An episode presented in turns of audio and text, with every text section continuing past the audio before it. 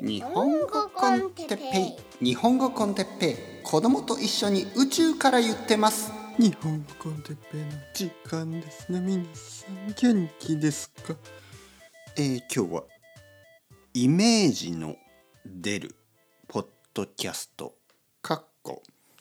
初級者用について。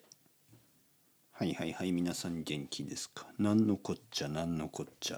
日本語コンテッペイの時間ですね。何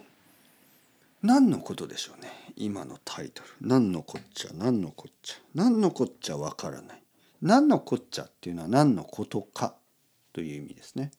なんのこっちゃわからない。なんのこっちゃわからんがなみたいな。何のことかわかりませんねみたいなね。何のこっちゃわからんがな。がなっていうのは大阪っぽいのかな。知らんがなみたいに言いますよね。知らんわ、知らんがな、わからない、どこの関西弁ですかね。なんかね、たまに生徒さんにね、先生いろいろな地方の方言を教えてくださいって言われるんですけど、僕はその方言専門家じゃないのでちょっと正直わかりません。だいたいあの辺かなみたいなイメージはあるんですけど、ちょっとはっきりとわからないんですよね。皆さんの国でもそうじゃないですか。なんか有名な方言とかありますよね。例えばアメリカで言えばこうテキサスのなんか話し方とかね、テキサスでもこう田舎の方のね、あとはそのいろいろあるんでしょう。なんか北の方、東の方、西の方の結構ステレオタイプというか典型的な話し方ね。で僕にも日本の中で典型的な大阪弁とかね。でも典型的な大阪弁って本当とは違うらしいですね。なんか例えばテレビでコメディアンが話す、ね、お笑い芸人が話す関西弁は実はちょっと大げさすぎて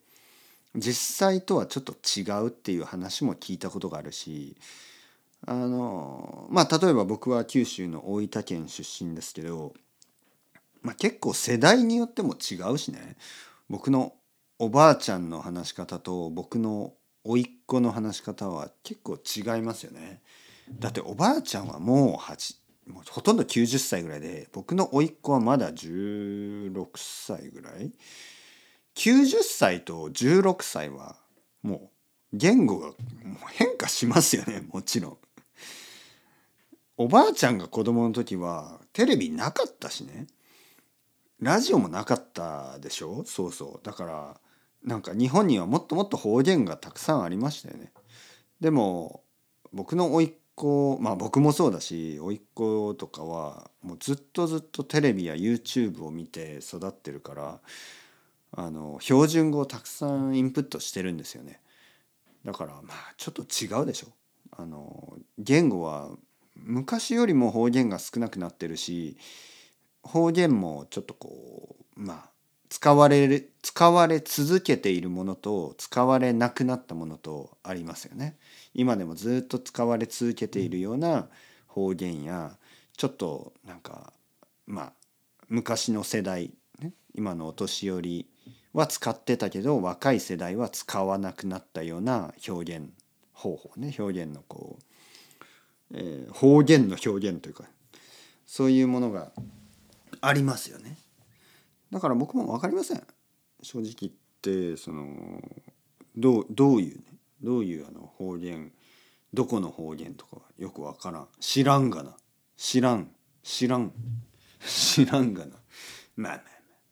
何の話？今日はですね、前回いろいろな勉強方法のメソッドについて話しましたね。で結論として、僕のね現段階での今の段階での結論としては、どんな勉強方法でも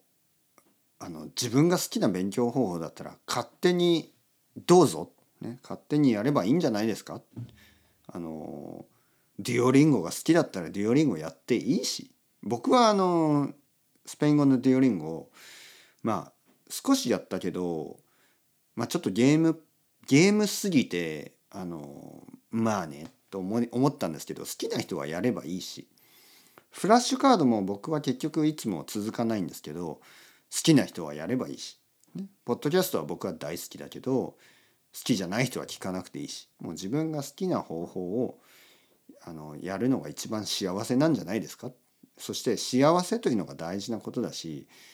続くっていうことが大事なことなんで、楽しく毎日勉強が続いているんであれば、その勉強方法を他の人はそんなの効果ないよとか言う必要もないし、効果がないとは僕も思わないしね。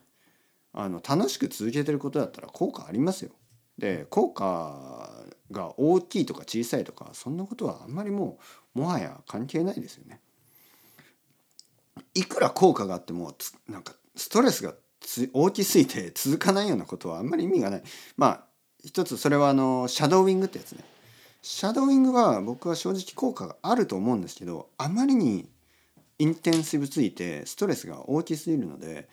まあ結局みんな続かないんですね。だからシャドウイングはそういう意味では効果はあるけど続けにくい勉強方法の一つということで、まあ好きな勉強方法を続ければいいんじゃないですかという話で、前回はこういう話をしたんですけど、今回はね、まあ一つ僕がアイデアがあって、こういうのが未来にあったらいいな、まあ多分もうすでに技術的にはできるかもしれないですけどね、いいなと思うアイデアをちょっと一つだけ皆さんとシェアしたいと思います。イメージの出るポッドキャスト、初級者用。イメージというのはいわゆる、例えば僕がね、今日僕はコンビニに行きました、ね、コンビニに行きましたと言ったら、コンビニのイメージが出る、ね、ポッと。そこで僕は、酒おにぎりを買いました、ね、酒おにぎり。そうすると、まあ鮭というのはサーモンですよね。サーモンのおにぎりの画像が出る、パッと。それと缶コーヒーのブラックを買いましたというと、缶コーヒーのブラックが出る。はい。そして、漫画を買いましたというと、漫画のイメージが出る。ワンピースみたいな漫画のイメージが出る。で、そうすれば初級者の人にはやっぱりイメージと音と両方聞くっていうのはとてもいいと思うんですよね。もちろん今でも自分でね、僕が編集してエディットして一つ一つそうやって入れていけばそれはできるし、なんかYouTube の先生の中には自分の絵でそれを描いて表現してる人もいますよね。で、とてもいい方法だと思います。やっぱりイメージを見ながら聞くっていうのは初級者の時はとても大事ですね。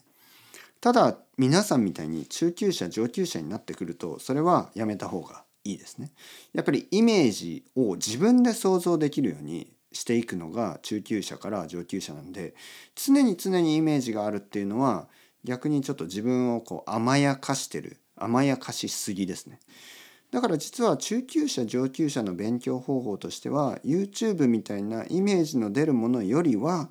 オーディオだけの、例えばポッドキャストやラジオの方が僕はいいと思いますね。そして たくさんのアブストラクトな表現やアブストラクトな名詞とかがたくさん、名詞や形容詞たくさん出てくる、概念ですよね、いろんなコンセプト、そういうのが出てくるので、コンセプトを理解するためには、まああまりイメージに頼らない方がいいですよね。イメージに頼りすぎるとちょっと狭い理解しかできなくなって、もっと広いイメージができなくなりますからね。なんかステレオタイプなイメージになってしまいがちですから、あんまり実はイメージがない方がもっと言葉としてそのままアブストラクトな表現を理解したりすることができるようになりますからね。まあでも初級者ですね、初級者にとってはかなり役に立ちますね。そうやって誰かが話すときにイメージがポッポッポッポッポッと出てくれば、イメージだけでかなり理解を助けるし、翻訳が必要ないですからね。例えばおにぎりとか言ってなんかサーモンライスボールとかそういう風に出ちゃうと、ちょっとその酒おにぎりって言って、その酒おにぎりのイメージが分かれば十分なんですね。できるだけ翻訳をせずに言語を理解した方が初級者の頃から絶対にいいと思います。問題はね、翻訳の一番の問題は、翻訳をするとやっぱりその例えば英語だと英語の世界を出ることができない。言語を勉強するのに一番大事なのは、自分の言語の世界からその外国語の言語の世界に移動する。そしてその外国語の言語の世界では自分の母国語が話されない。これが結構大事なんですよね。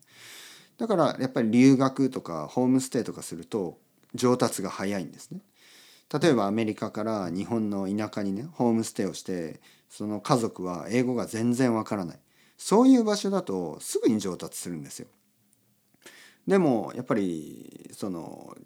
言語がね、自分の母国語が通じるような場所、いつも